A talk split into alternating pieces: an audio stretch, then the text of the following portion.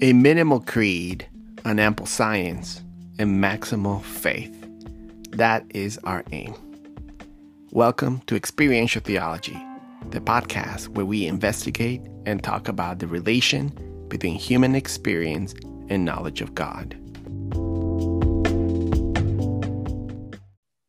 Okay, hello and welcome back to the Experiential Theology Podcast. I'm Benjamin Naismith. I'm in Moose Jaw, Saskatchewan in Canada, and my friend Juan Torres is in Los Angeles. Hello, Juan. Hey, Ben. Excited to be back once again. Yeah, me too. Today we're going to talk about Revelation as a topic in theology.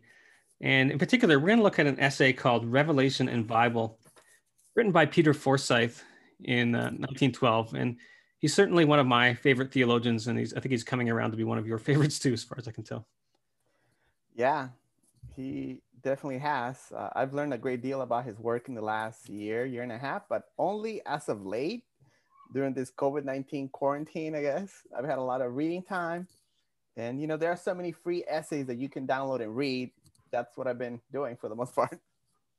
Yeah, so if you want to follow along with us, you can go to the link in our podcast show notes or description, and have a link to a PDF and actually also an EPUB of this essay, Revelation in Bible, written in 1912. Okay, so let's get down to it. The first thing we want to know is like, what is Revelation anyway? And so what Peter Forsyth says, the first sentence of his essay here is he says, Christian revelation is really redemption. It is not showing something, nor telling something, but doing something, and something very decisive. So this is an interesting theme, and in fact, it's not necessarily, doesn't come easy to me. I think that my original expectations, sort of growing up in my background, was that revelation is information, that when God reveals something, what God is doing is giving humans information that we couldn't have had otherwise. What about you? What's revelation in your background? Same. I mean, I heard the classical idea, right, that there's natural revelation or the book of nature, and then there's redemptive revelation, which is the Bible, equated with the Bible. And so there you have it. That's what I grew up believing and hearing. Yeah, and I think other people will. Well, revelation and authority are very closely related. So if you want to know what is the authority in Christianity, it depends who you ask. If you ask a Catholic, they will perhaps refer to the hierarchy of the priesthood. If you ask an Eastern Orthodox, they might refer to their liturgy or their tradition. If you ask an evangelical what their authority is, they'll probably say the Bible. We're Bible people. There's plenty of answers out there.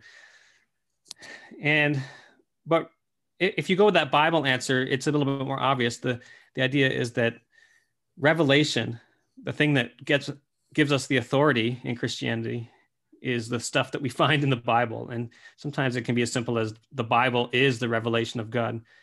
And we want to move away from that today. And I think Peter Forsyth is showing us a way forward. So what does this have to do with experiential theology then? Any thoughts? Yeah, well, what we're going to see in our talk today is just how the main idea here that Forsyth is arguing for is that we need to move beyond the idea of revelation as merely information, but of revelation ultimately as redemption. So in other words, if the word of the gospel has not reached us, if through the Spirit we have not appropriated and received that word, then God has not been revealed.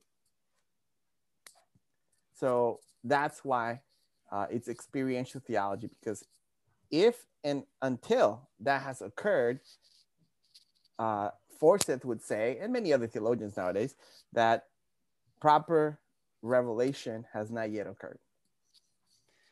Yes. So the question of knowledge of God and revelation are closely related. And what we're trying to appreciate here is that you can't really know God until you've experienced the redemption by God, until you've appropriated that redemption. And I would even be a little bit skeptical about what you can know about God as well.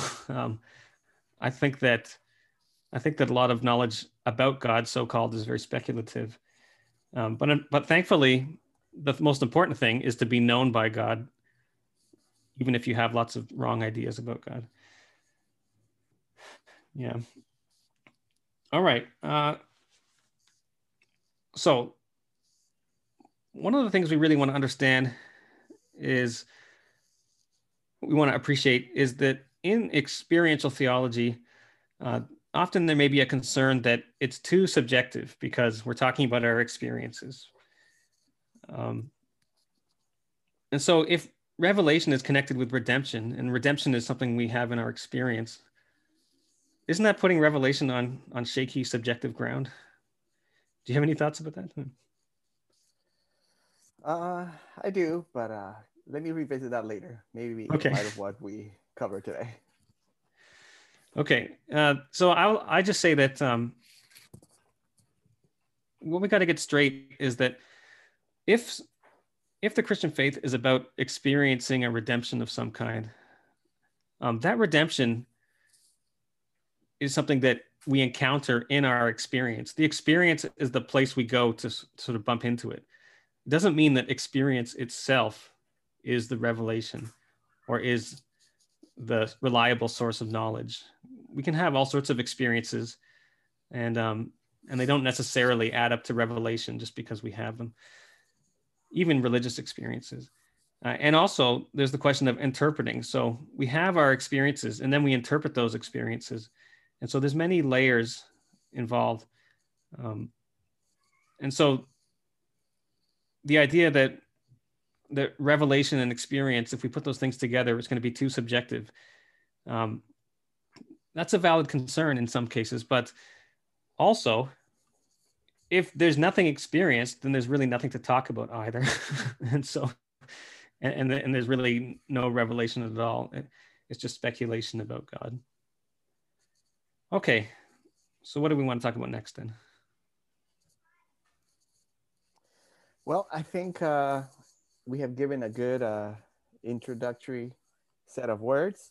I'd like to begin with a quotation where I think we can easily summarize what P.T. Forsyth means as to the revelation, as to the proper relation between revelation and the Bible. I'll quote, "Revelation is not merely the Bible. It is what gives value to the Bible.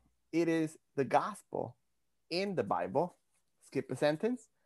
"The word of God is the gospel, which is in the Bible, but it is not identical with the Bible."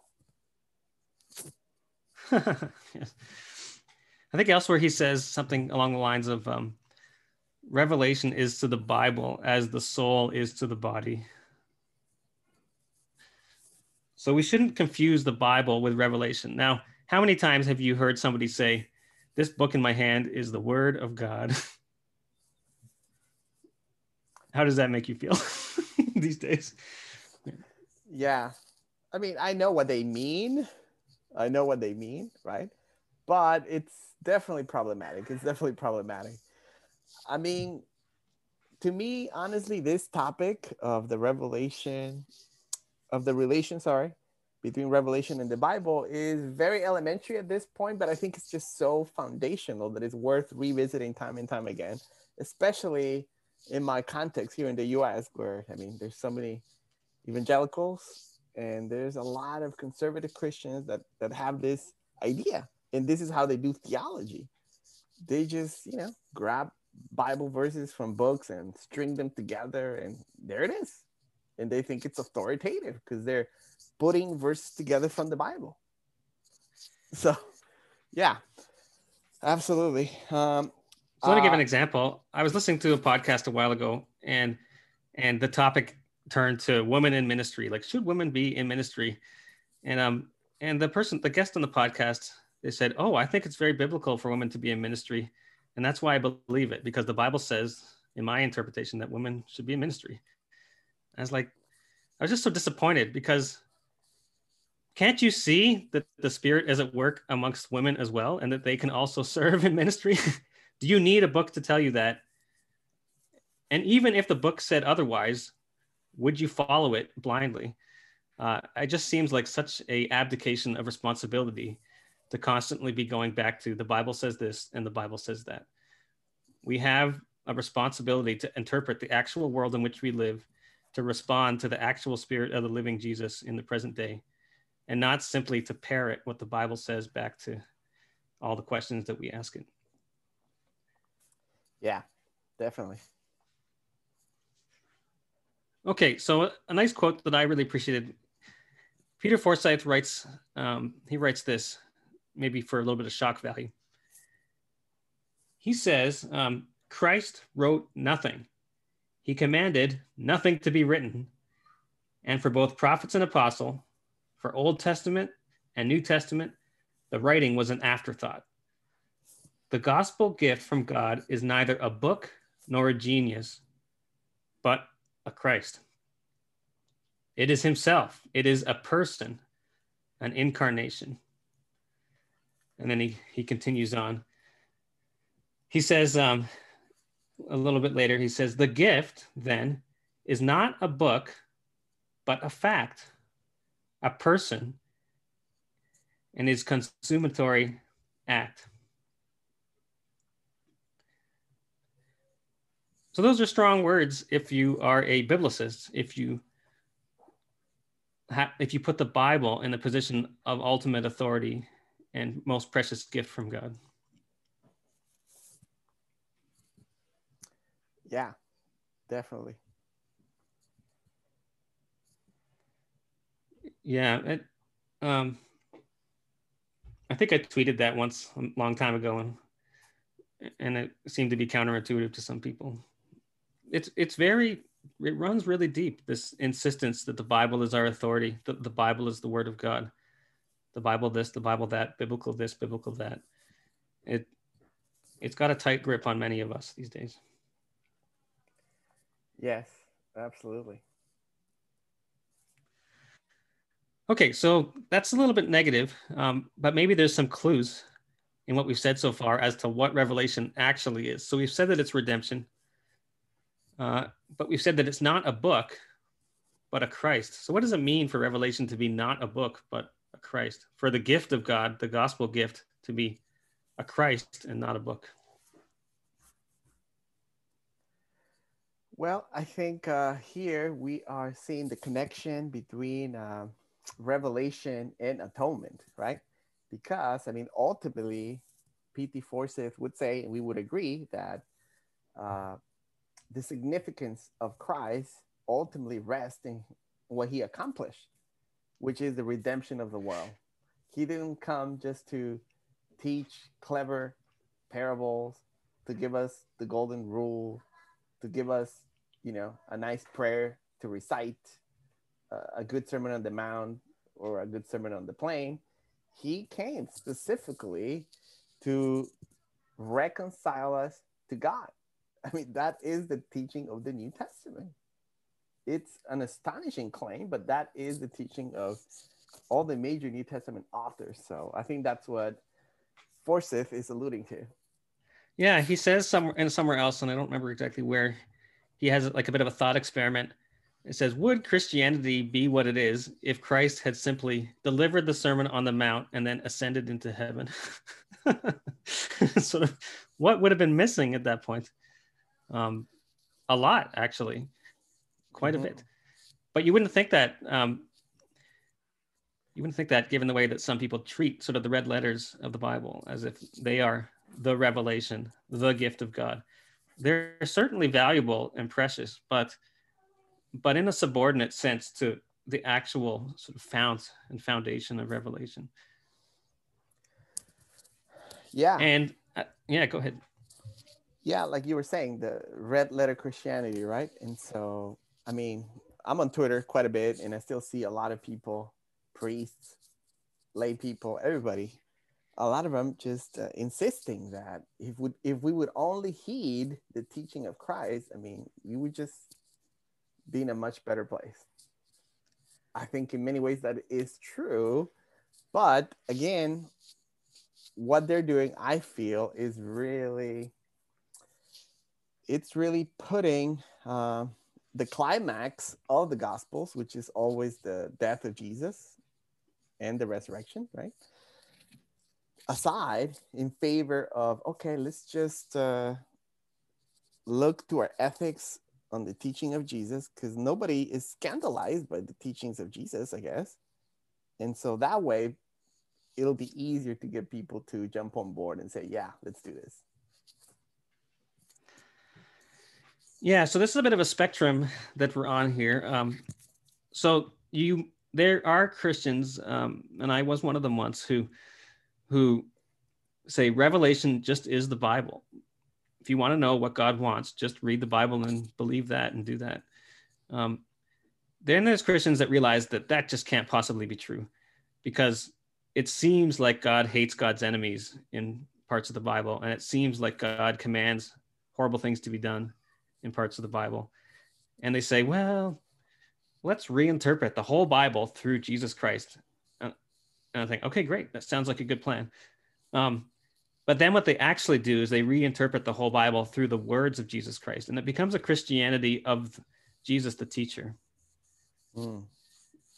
Yeah. And I kind of use the phrase red letter Christianity for that, just because it does focus on the words, and particularly the red letter words in some Bibles. Now, Peter Forsyth wants to lead us past that, past the Bible, past Christ the teacher, to Christ the man of action, to the actions he did. And I think it's safe to say for Peter Forsyth, and I think I agree, that when it comes to interpreting the revelation of God, the actions of Jesus speak louder than his words. And that's where we can really get closer to the revelation of God that's hidden in Christ. Well, that leads into another concept, the idea of that revelation is hidden. Have you heard that before? Yeah, I have. In what context have you heard about the hiddenness of revelation? Well, it kind of makes me think of certain quotes I've read by Luther about the hidden God, the hidden divinity in the flesh of Jesus. So a lot of paradoxical truths that you find in the Bible. That's what comes to mind immediately. How about you? Yeah, so for me, it comes in the context of natural theology and this sort of apologetics community that you'll find online as well. Of course, every community is online, so that's okay. But this idea that if everybody just looked, they could see the revelation. It would be obvious to anybody who actually looks. Like, look, the world has been created, so there must be a creator. Look, there are causes, so there must be a first cause. Like, look, there exist morals, and so there must be a moral lawgiver. And then they're frustrated when their opponents, like the atheist community, say, that's not convincing at all. I'm not convinced.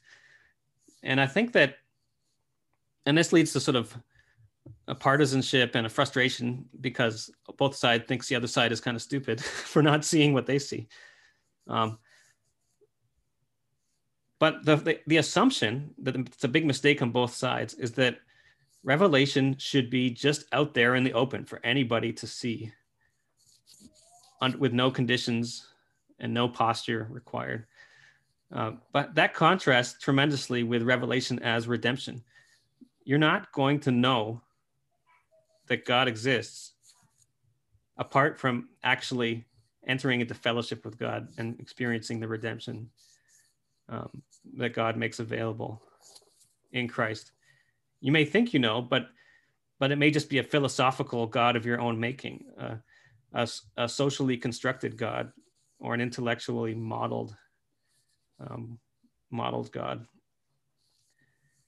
And so this idea that revelation is hidden means that God is not available for cheap. We can't just know about God without actually engaging in this experience of redemption.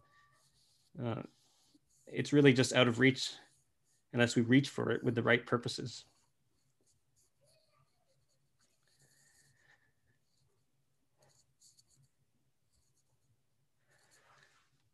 Yeah, any thoughts on that? Or have you engaged in natural theology at all? Or have you read any comments on that? I know that Karl Barth was not a big fan. You know, I didn't really have an apologetics stage in my Christian life, I guess. But yes, I'm very much aware that there are entire ministries dedicated to that endeavor. Yeah.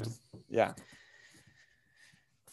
God bless him. Okay, Revelation is somehow hidden in Christ crucified. So you might even say it's hidden in the Bible. You can't just you can't just hold it in your hand like you can hold a Bible. It's more elusive than that. It's hidden in Christ crucified, behind the Bible, behind Christ, behind the red letters, and even behind the crucifixion. So Peter Forsyth talks about in this essay how everybody saw that Jesus was crucified and nobody really received a revelation as a result. You remember that part? Yeah. What was the point there? Do you remember? I don't mean this to be a quiz show. I seem like I'm asking you a lot of questions. So sorry about that. No, yeah. Just talking about the fact that it's not enough even to be there, to be a witness of Jesus's crucifixion. Like that still doesn't cut it, because a lot of people, like you said, concluded, oh, okay, it's just another heretic or another person trying to get rid of Roman rule, or who knows, right? An insurrectionist, a heretic, a false prophet, a false messiah. So a lot of people make those connections. Even Paul himself did at first, right? So yeah, it is not enough to say that, you know, Christ crucified is the revelation. I mean, that is correct, but we're not quite there yet. We need a little more. Yeah, we have to remember that why was Jesus crucified? The reason was, from a human perspective, Jesus was crucified to prove once and for all that God was not with him. And that proof was basically successful. He was crucified and God did not save him. People mocked him. They said, if you're really who you are, then God will save you. And God didn't save him. He dies God-forsaken. So it doesn't get much more hidden than that. Everybody was quite sure that this would decide once and for all whether God was with him. And it turned, and on the day that he died, it looked for all who could see like God was not with him. Yeah. I mean, to a lot of people, they would say that, you know, he was hanging on the cross because he was cursed by God as a lawbreaker and a blasphemer, right? Yeah, and we should add that that is, in fact, the biblical interpretation of what happens when people are hung upon a tree. So, and this comes up in Galatians, where Paul points out that the law says, aka the Bible, says that cursed is everybody who's hung upon a tree. And yet, Jesus Christ is not cursed of God, but God is in fact pleased with Jesus. And the Christian doctrine of the resurrection, which we can talk about another time, at the very least, no matter what else you believe about it, it means that God is overturning this human verdict on Jesus, that the crucifixion says God is not with him, and the resurrection says, no, actually, God is with him. God is pleased with Jesus. Yeah. So yeah, here Revelation is redemption, and then once you talk about redemption, then we have to talk about atonement. So we're gonna have to do that very soon. Yeah. So yeah, we'll get to that. Like you said, we'll try to talk about a couple other things in this essay, and we'll focus on atonement and redemption another time. So one way to look at Revelation is this question. Revelation, I would say, is when we appropriate for ourselves how God interpreted Jesus, if that makes any sense. Yeah. If we can see Jesus the way that God sees Jesus, then we can see the world the way that God sees the world. And then we're seeing with God. This is revelation. And you can't see these things without entering into fellowship with God, to have an experience of being transformed by God, to interpret the world the way that God interprets it, to see the weak as valuable, to see the strong as sometimes to be pitied, to see this sort of reversal of human judgments, especially the judgment of who is worthwhile, the crucified one or the rulers of the people. Mm-hmm.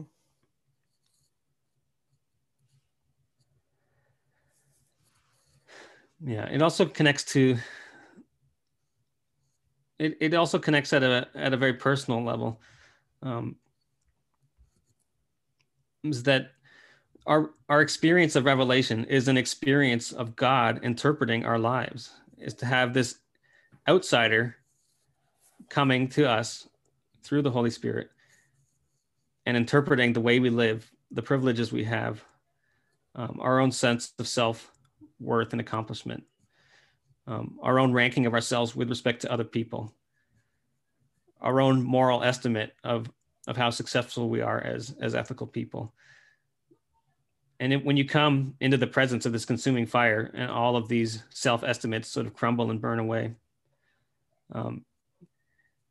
held up alongside the risen Christ and how wonderful he is. And then there's an offer to become like that by the power of the Holy Spirit. Like, this is revelation. It's not something that you can just read your way into. Yeah.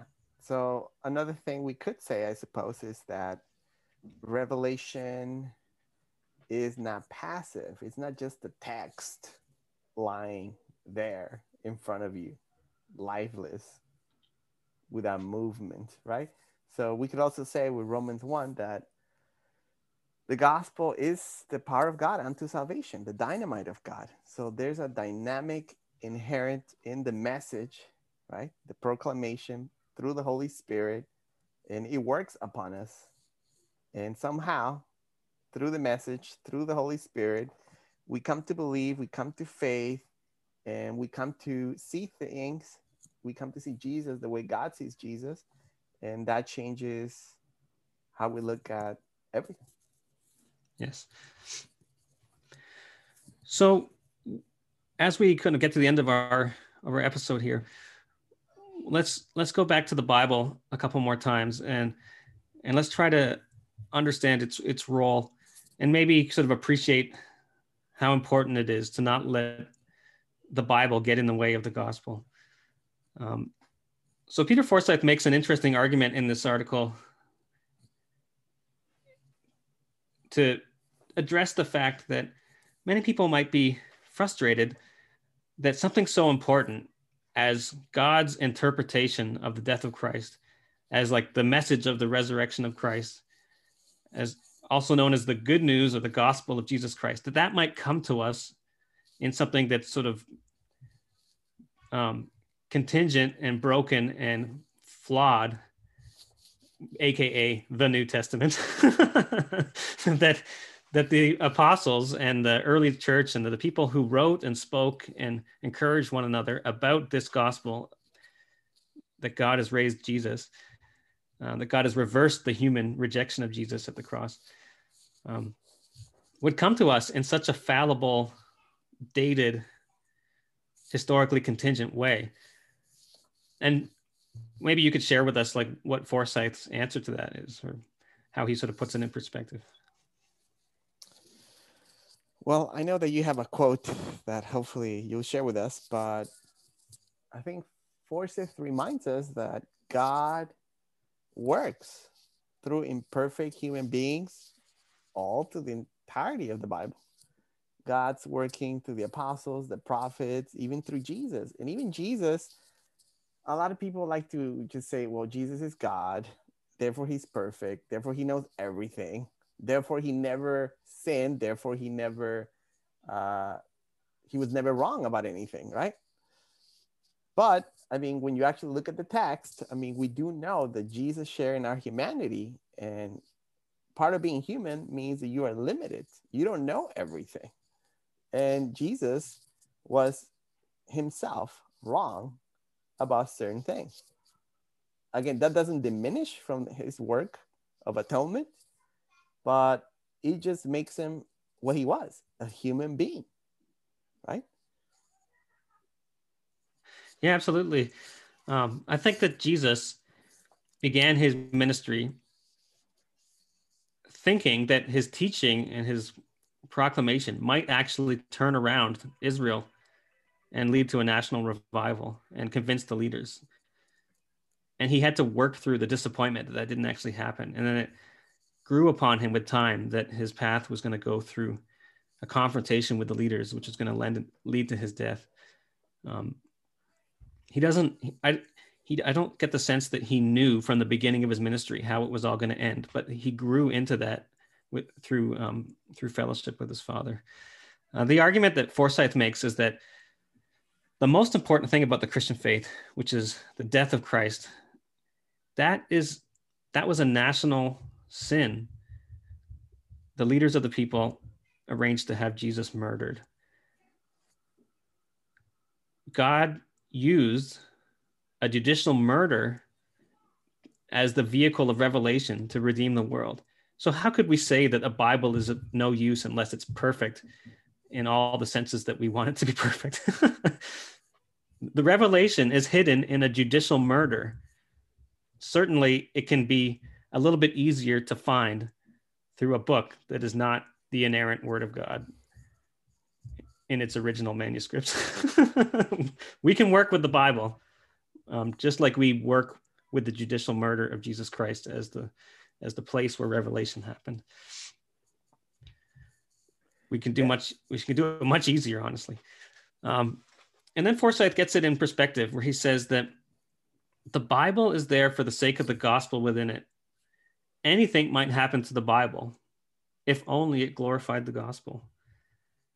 He also says, we're not going to be judged by what we thought of the Bible, but by what we did with its gospel, not by what we knew of the Bible, but by the way that it made us realize we are known of God. And then he goes further and he says, the Bible would die well if the gospel lived better. And I think that this is what I would like to call he must increase and it must decrease approach to Jesus and the Bible. Yeah, we can safely allow the Bible to decrease in our sort of uncritical reverence of it, if only we appropriate the gospel in practice in a more full way. Great. I think this is a perfect place for us to end this episode. And next time, we're going to deal with a related subject, which is atonement. All right, until next time. See you then.